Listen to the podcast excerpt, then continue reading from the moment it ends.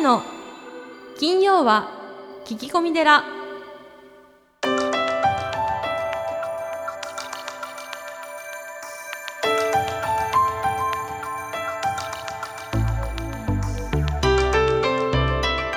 ようこそ架空のテラスタジオにお送りする長谷の金曜は聞き込み寺ナビゲーターの南雲もぐなです。群馬県太田市は随願寺住職であられる長谷さん。どうぞよろしくお願いいたします、はい、よろしくお願いします。えーじゃあ早速4月ですね入りましたが、えーお便りを紹介していきたいと思います。はい、ポッドキャストネームゆうじさん。えー31歳にしてえーこれまで自分が行ってきたこと信じてきたことその全てが的外れだったことに気づきえーとても自分に失望しております。勤めていたデザイン関係の仕事では自分に叶えられそうにない高い理想を掲げたことで周りが見えなくなりえ自己の利害でしか人と付き合わず私を心配してくれる人さえも遠ざけてきてしまいました。そしてまた自分の夢への迷いから転職先の仕事も長くは続かず勤務時間への不満体への不調という理由がありながら保身で嘘をついてしまいました。人にどう見られるかを意識するあまり嘘をつき職場や人間関係での嫌なことを我慢する忍耐力が乏しいようです。これは自業自得ですよね。自分の心の汚れですかね。清めたいです。どうすれば救われますか。というですね。もうこれ懺悔とも このすね。ええ4月のこの初っ端からですね、はい。まあ、まあこういうディープなお便りが届いたわけですけど、はい、え南え雲もぐなさんははどうですか？いやー、まあ、まあ不満っていうのはありますよね。なんなんかしらの、うんうんうん。はい。まあ、不満っていうのはまあ必ずあるとは思うんですけど、まあ、それをどう解釈するかうん。全てのことを、うんうん。その解釈次第で全てポジティブな方向には持っていけると思うんですよ。うん、そうだね。だから僕は物事の捉え方を変えればいいんじゃないかなっていうふうには思いますね、うん、はい。三十一歳ってあのちょうどなんかそんな時期じゃないですか。あ迷う時期というか。そうそう、こういはいろんなことがこう、まあできても来てるし、まだこう、はい。実現していなかったりして、うん。はい、まあ僕もそうでしたから、そうですか。はい、あはい。の三十一歳で気づいたっていうことは、あのとてもいいというか。あ。ある意味今早めに気づいてよかったねみたいなそうですね。ところか？はいはい、なんかそれにこう感謝することがいいんじゃないかなと思うんですけども、うん。あの僕なんかもうね50近いんですけどもはい。ぶっちゃけて言うと失敗ってないですよね、失敗がない。うん、えそれどういうことですか？今失敗がないってことですか？いやもうあの、はい。成功かはい。あのいい経験しかないと思うんですよ。失敗という概念がないってことですか、うんうんうん、だからそれが失敗したとしても、うん。それは失敗ではない失か？敗じゃないですよね。あのい。ろいろなこううまくいかなかったことって、まあ、人生でたくさんあると思うんですけど。ありますあります、はい、それをこうバネにするというかあの考え方一つ変えるだけで、はい。あのいくらでも何とでもなる、うん。まあ、やっぱ人生ってこう無限なんでうん。あの限界を自分で決めない方がいいと思うんですよね。無限の可能性というか。そうそう。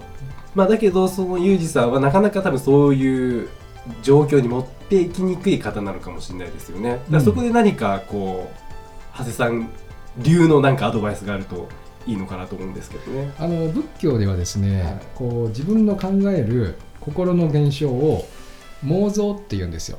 妄想、まあ、妄想って書くんですけども、あはい。はい。まあ、僕らは妄想って読むんですがえあのそもそも自分の心っていうものは清めるとか清めないとかえうん汚いとか綺麗とかうん。そもそもないんですよね。そもそもない？うん、ない。汚れが。ない。はい。え生まれてきた時はみんなあの清らかな赤ちゃんじゃないですか。まあ無垢というか。そう。そこからこう自我っていうのが目覚めてはい。まあいろいろ考えるわけですよ。そうですね。すべて妄想なんだよね。おー妄想なんですねそれが。はい。はい。まあ、そう言っちゃうとあの終わっちゃうんだけどそれをですね考えを変えていくっていうことが大事だと思うんですよね。はい。あの中国のですねお坊さんに江上さんと馬祖という方の問答がありまして、はい。あの教えてください。師匠のですね江上という方が最近のご様子はって、えー弟子に聞いたらですね座禅ばかりしておりますというふうに答えられて何のために座禅をしているんですかっていうふうに聞いたら仏になるためですと答えたんです。うん。であのーその師匠はですね横にあった、えー瓦ですね。それをこう石でですね研ぎ始めたんですよ。はい。そしたら弟子が何をしてるんですかっていうふうに聞いたんですね。えであのーその師匠はですね江上さんは、えー瓦を鏡にするんだっていうふうに答えたんです。そしたら弟子は瓦を磨いても鏡にはなりませんっていうふうに答えて師匠ははじゃあ座禅をして何になるんだ、うん。えー仏にもならんだろうというふうに答えたんですよ、なるほど、うん。はい。その意味は？そもそもですね、は瓦って磨いても鏡にならないじゃないですか。いならないですね。意味がない。うん、あのそもそも私たちは鏡なんですよ。ああそれが言いたかったんですか？そう。じゃああなたはもう仏ですって言いたか？っそうそうそう。全ての人に仏の種があるんですよ。たはい。だからそもそも鏡なんです、うん。っええ、瓦じゃないんですよ、てことですね。うん、ってことはこれユージさん汚れがないってことはそういそうことですね。もないです。そこにじゃあ気づいてほしいってことですかね。そうですね。もともと自分の持っている素晴らしいところそうそうそうそう、はい。仏教の教えというのはそういうことでおおあの他にもですねいいですね。有名な句があってはい。中国のその六祖絵能という偉いお坊さんがですねええ。自分の悟りの境地をこう言ってるんです。菩提はもとより木に見当たらず明鏡もまたこれ大にあらず本来無一物いずれのところにか人愛あらんまあ人愛っていうのはその塵とか埃ということなんですけどもはい。とどまることがない無一物、まあ、全く何もないところにうん。仏の仏性、まあ、清らかなところに仏の仏性は宿っていてはい。その心が仏となって現れてくるというその悟りのうん。境地の歌なんですね。はい。あの私たちのその宗祖の道元神様もはい。和歌でですねえ「水鳥の行くも帰るも後絶えてされども道は忘れざりけり。えうん」その水水鳥がですね行く時も帰る時もその後を残さない、はい。そういう清らかな心ですね。うん。また峰の色谷の響きも見ながら我が釈迦牟尼仏の声と姿と。その山の中で座禅をして、えー清らかなあー心になって、うん。そしてその谷の響きとかですね、えーそういったものもお釈迦様の声にしか聞こえないという。うん。こういう清らかなですね、はい。境地でうん。毎日をですね過ごせると僕はいいなと思うんですよ。そうですね。うん。だしもうすでに清らな心をユージさんも持ってるっていうことですからね。うん、そうですそこにね、気づいていただければ。気づきですね。はい、あの曹洞宗では、は信心一如って言って身と心は一つですから、はい。あと首相一等といって悟りも、えー修行も一つというふうに教えてるんですね。はい。ですから例えば靴を揃えるとかお掃除をするとか、うん。身の回りをきれいにするっていうのも全てあの自分の心をきれいにして整える一つのそのまあ行だと思えばはい。そういう気持ちになっていくんじゃないかな。そうですね。はい。わかりました。えもうまさに4月から合唱って感じでます、ありがとうございます。素晴らしいお言葉をいろいろいただきました、はいさあそして今月のゲストですね、えー浄土宗昇格寺副住職であり、えー日経大人のオフ副編集長の鵜飼修徳さんですね。はい、はい。ではハスさんスタンバイの方よろしくお願いいたしはい、ます、よろしくお願いします。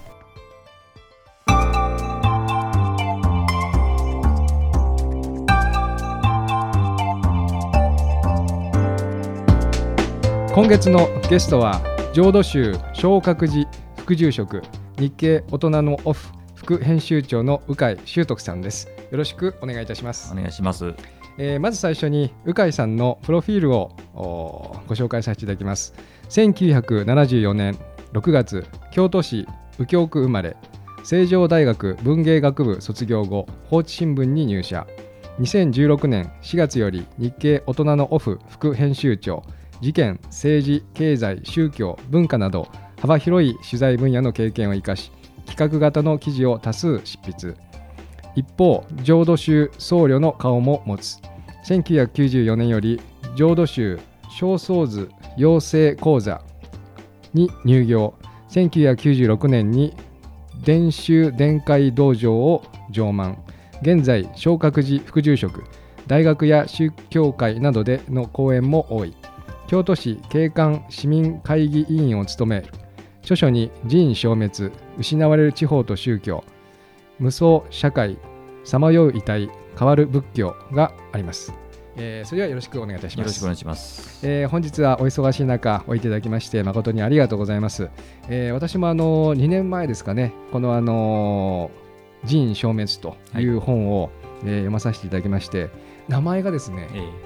インパクトがありすぎて、ちょっとあの衝撃を受けましたけれども僕もでもあの実はハワイの開教をさせていただいてその日系の移民のお寺がですねこうお檀家さんがどんどん少なくなって、えー矛盾になってえー最終的に消えていくというのをこう目の当たりにしていたので、えーそれはこうなんとかしなければいけないなみたいなことでティクナット・ハンさんのメディテーションに参加してみたり、はいまあ、いろいろなこう試行錯誤をしていたんですけれどもこのあの鵜飼さんはい。のですね本を読んであのとてもあの学ぶことが多かったです。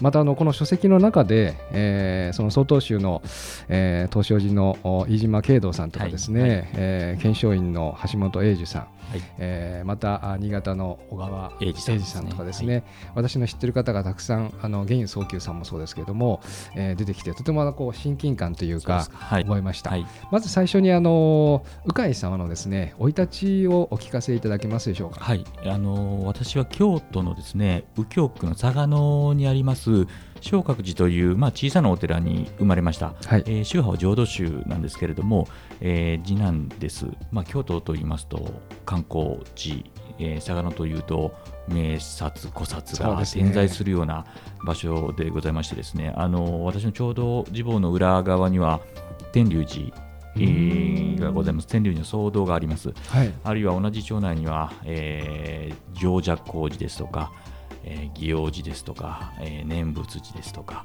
あるいは大覚寺、まあ、そうそうたる名刹がですね並んでるんですけれども、私のお寺は檀家数が120件ぐらいでございます。あのですから、うちの今、父親が住職を務めておりますけれども、父親も、えー勤め勤め人でしたし、えー先代の祖父も、えー公務員やっておりました。えーあのですので今私はこちらに東京に出てマスメディアの仕事をして貢献を収まるのを、まあ、待機をしているという状態でございます。はないる、ほどはい、で私がまあ生い立ちといいますとはい小学校の3年生の時にあの、まあ、いわゆる特道を受けるわけでございます。あの兄貴は小学校5年生でした。まあ私がまあその小学校3年生で、まあ、ある時坊ちゃん狩りの髪型を、まあ、つるつるに剃られて、京都の今回光明寺というお寺に、まあ、あの無理やりこう得道させられるわけですけれども あの兄貴は小学校5年生ですから思春期の入り口ということで、はいもう嫌嫌だったんですよね。うんで僕はもう兄貴はもうお寺嫌だっていうことでじゃあお前が継げということになって私が一応継ぐことになったんですけれども、まあ、当時私も打算が随分働いてですね、ええまあ、老後のまあレールが敷かれて老後食いっぱぐれないんじゃないかなっていう気持ちぐらいで僕は継ぐっていうことが、まあ、今に至っているわけでございまして、うん。ただまあ東京に出る条件として、まあ、お寺の修行資格を取ることというのが、まあ、あってですね、ただ、まあ、あのいきなりお坊さんの資格を取って、まあ、先ほど申し上げましたように、はい。お寺に入れるわけではございませんで、食べれるわけでもございませんで、あのこうやってまあ働きながらということでございますね。はい。まあ浄土宗ではい。いらっしゃって、はい。はい。まああので道成寺の方でそうですね。はい、というか、ご修行されて。そうです。ね、はい。千代院あのその前は千代院えーにも、まあ、行ったこともございますし、はい、あの増上寺最後の修行は増上寺で、あのー満行したということですね。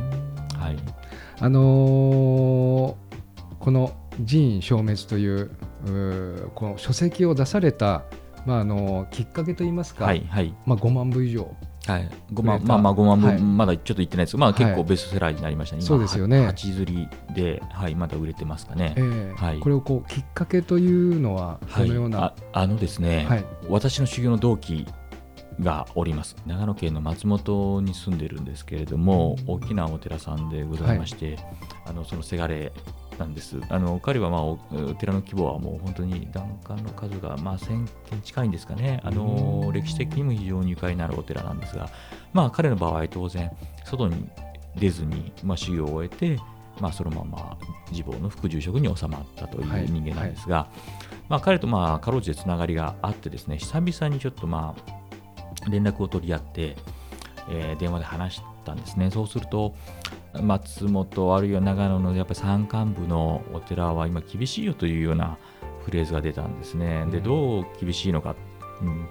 うん、やっぱりこう過疎化が一つの大きな原因ではい。まあ村から人がいなくなり当然人がないなくなるとお寺がどんどん消えていくと。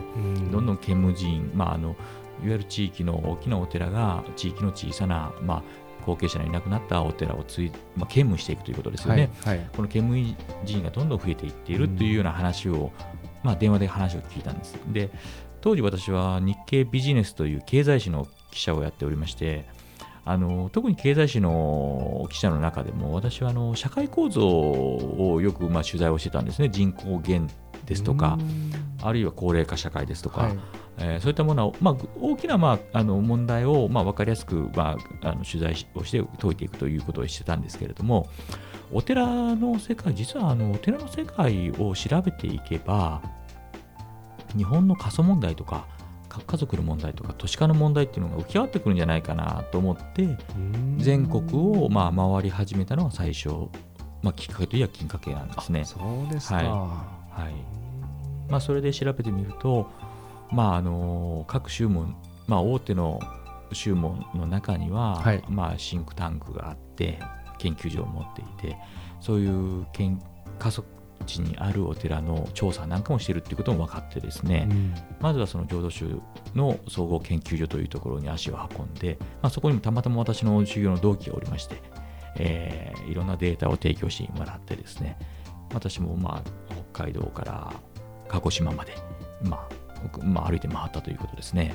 はい、それが、えーちょうど1年半ぐらい前に一冊の方にまとまり上がったということでございますね。はい、あのーまあ、書籍を皆さんにこう読んでいただければ一番いいんですけれどもそのお寺の現状というのは、えー今はそのどのようなはい。感じなんでしょあのーやはりこの東京にいるとですね、う、はいあのまあ、お寺は非常に裕福だ、うん。坊主丸儲けじゃないか、うん。あーという感じで、まあ、よく揶揄されて言われますよね。ね。あのただ、えー地方のお寺っていうのはですね私もまあ限界集落いくつも回りましたけれどもあの村の中のお寺っていうのはまあ基本的にまあ例えばうんいきなりまあピンポンインターホンを鳴らして、はいまあ、あの訪ねていくんですけれども、うんガラッと開けると、まあ、おばあちゃんが一人出てくると。うんえご住職いらっしゃいますか、えー住職は今老人ホームにも入っております。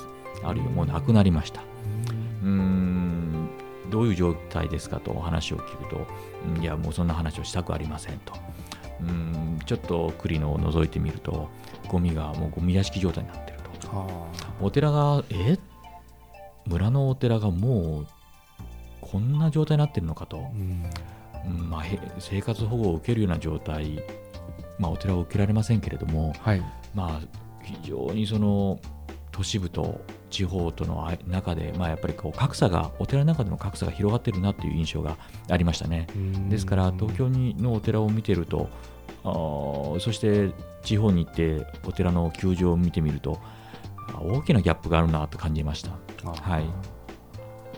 あの書籍の中でその長崎県でですねこう出家をされてお寺の運営をされていらっしゃる方とか、また、まあ、群馬県からこうお骨をですね、えー都内にこう移したお話またあの、えーかつて裕福だったその島根県の石見銀山ですか、はい。世界遺産ですけども、こう人口が20万あったにもかかわらず、えー人口減で、えー高齢化率が、うん、54%、あはい、えー全国平均は25%っていうと、はい。その2倍ですよね、はい。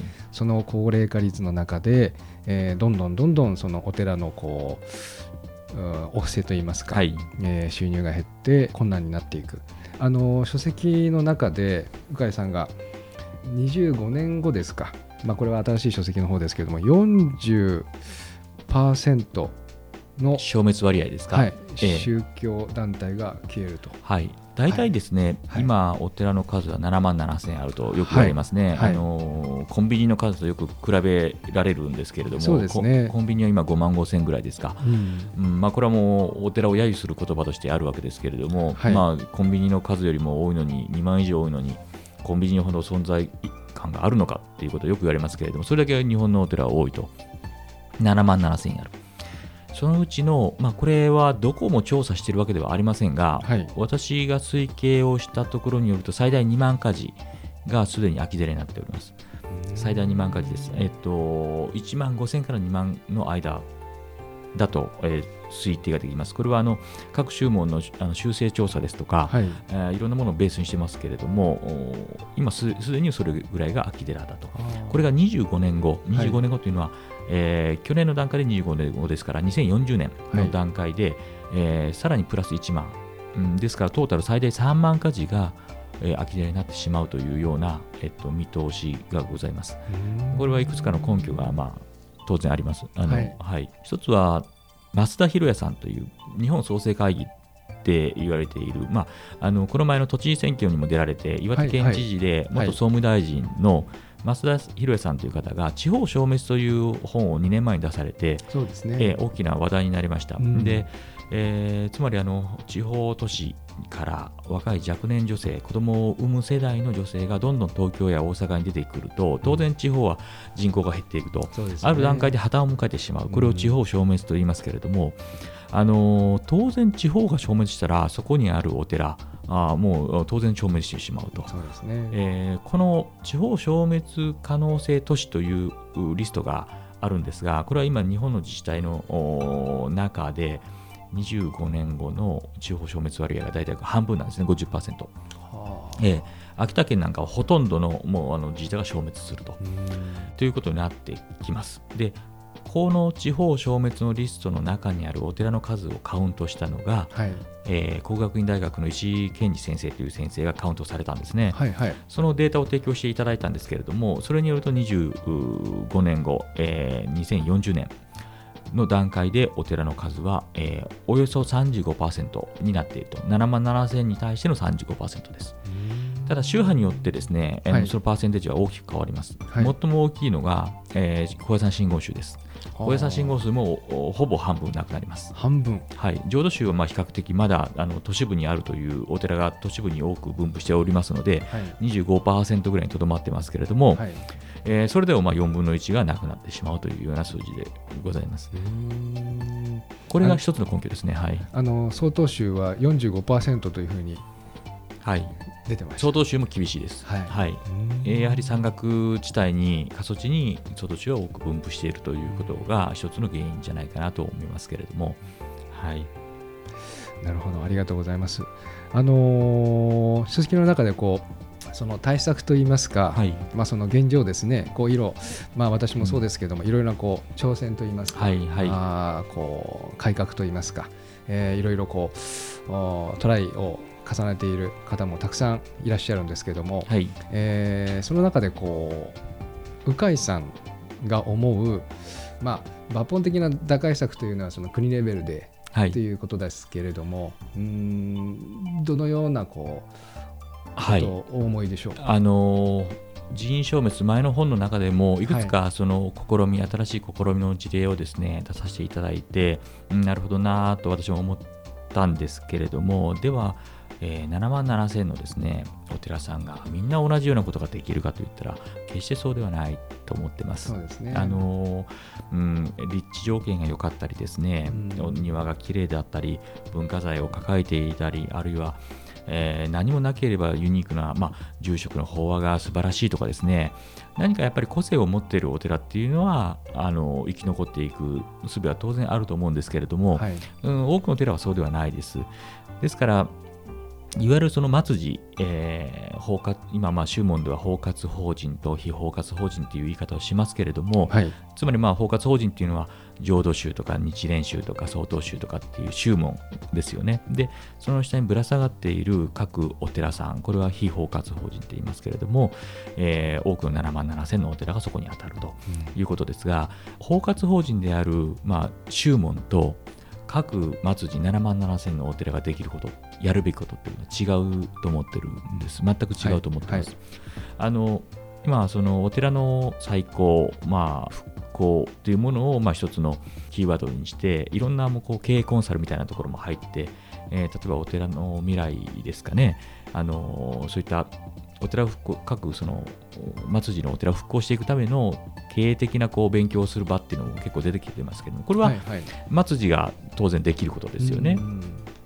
ただ宗門は宗門で当然やらなきゃいけないことはあります。そうですね。あのええ、であの末寺に関しては、まあ、そういう、まあ、あのいろんな外部のコンサルですとか意見を取り入れることが、っていうことは可能でしょうけれども宗門私はむしろその宗門こそやるべきことがあるんじゃないかなっていうことは強くやっぱり感じてるわけですね。はい。どのようなことをお考えですか？はいまああのまあ、これを申し上げると、まあうん、多くの仏教教団の、まあ、半ば半分批判になってしまうんですけれども、まあはい。あえてご誤解を恐れずに言えばう、ん一つは私は若返りだと思ってます。若返りあの若返りですね、あまりにやっぱり今、どこの宗門も長老主義になってます。うんこれは例えばそうですね曹洞宗の場合、うん、曹洞宗の中枢にいる、うん、例えば州議会ですとかあるいは、えー州の中の本部のお責任世代っていうのは何歳ですかね例えば60歳ははるかに超えてるんじゃないでしょうかね。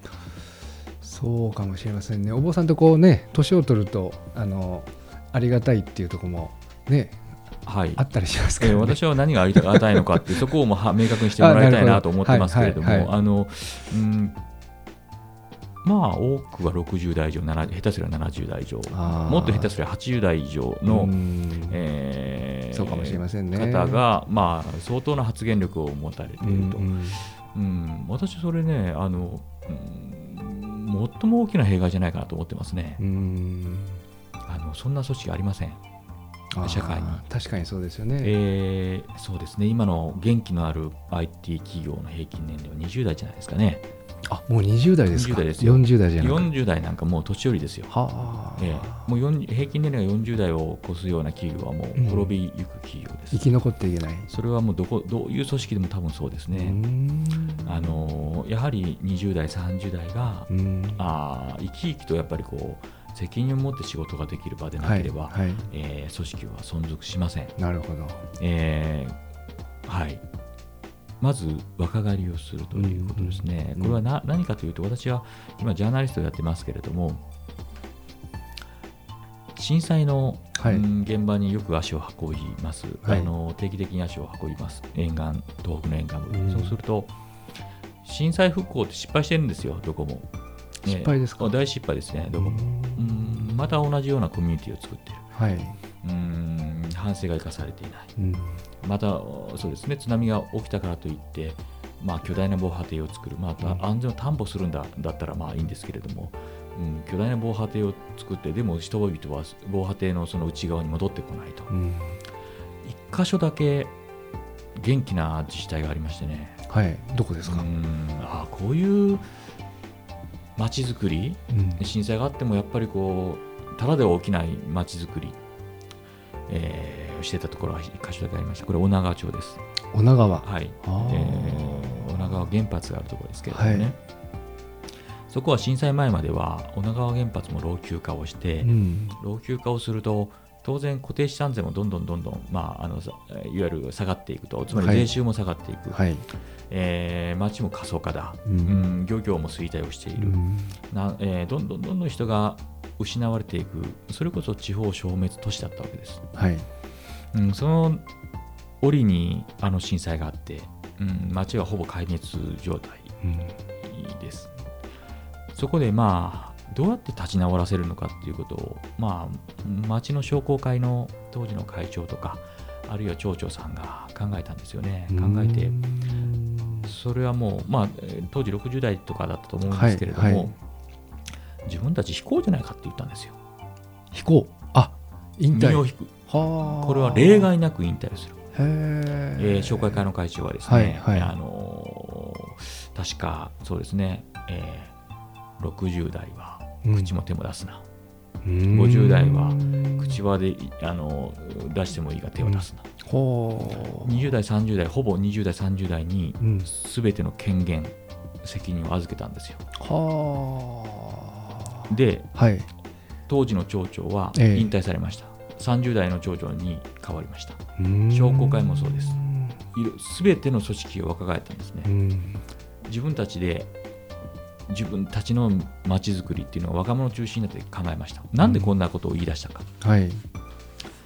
えーこれはですね今作る街づくりが正しいのか失敗したのか。女川町は防波堤を作らなかった町です、えー防波堤を作らないことの選択の将来的な是非。はいはい。責任これは何十年後です。まあ下手すれば30年後40年後あるいははい。今の街づくり、うん。これが成功したのか失敗したのか検証できるのは30年後です、確かにそうですね。60歳の人間がうん。政策を決めて30年後生きていますかと。うん。かろうじて責任が取れるのがせいぜい40代半ばまで、はいうん、その通りだと思いましたよ私。なるほど。今こういう仏教界のはい。状況の中で、うん。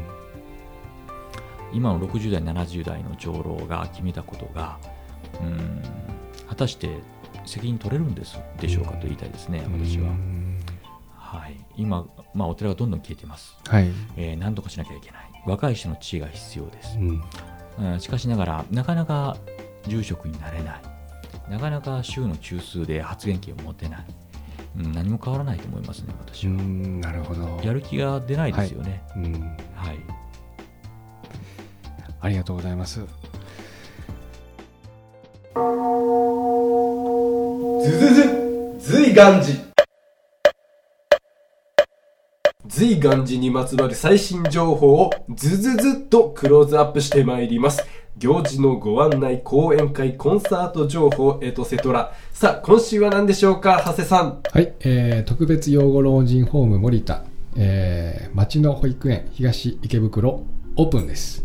オープンということでいよいよですね。はい、はい4月からですね、スタートさせていただきました。はい。えーまあ、あうちの境内にあるですね特別養護老人ホーム、まあ、あの29人の最小なんですけれども、はい。えー例えば要介護3以上のですね介護の必要のある方またあの講演会とかですね、えーイベントもおさせていただきますので、はい。あのご利用必要な方はお声掛けを。またあの東池袋の方ではですね、えー町の保育園さんとおアライアンスを組みまして大塚の JR 大塚駅から歩いて5分のところで保育園をおオープンさせていただきましたので、えー待機児童でお困りの方はぜひ、えーご利用いただければと思います。はい、ありがとうございました。え詳しくは社会福祉法人森田むつみ会のホームページをご覧ください。www. 森田むつみ会 .com www. 森田むつみ会 .com です。以上、ズズズ随願寺でした。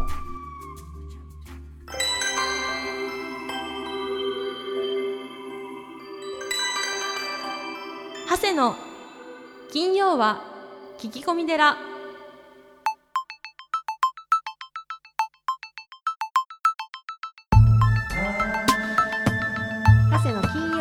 込み寺いかがでしたか？この番組ではリスナーの皆様からお悩み相談メールを募集しています。メッセージは随願寺のホームページからお悩み相談メニューをクリックしてください。お便りを採用された方には長谷の著書お坊さんが教える悟り入門をもれなくプレゼント。また講演会法話会のご依頼もこちらから。www. 随願寺 .com www.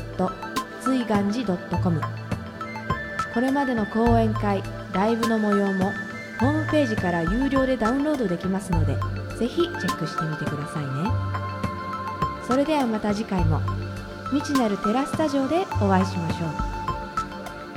合唱。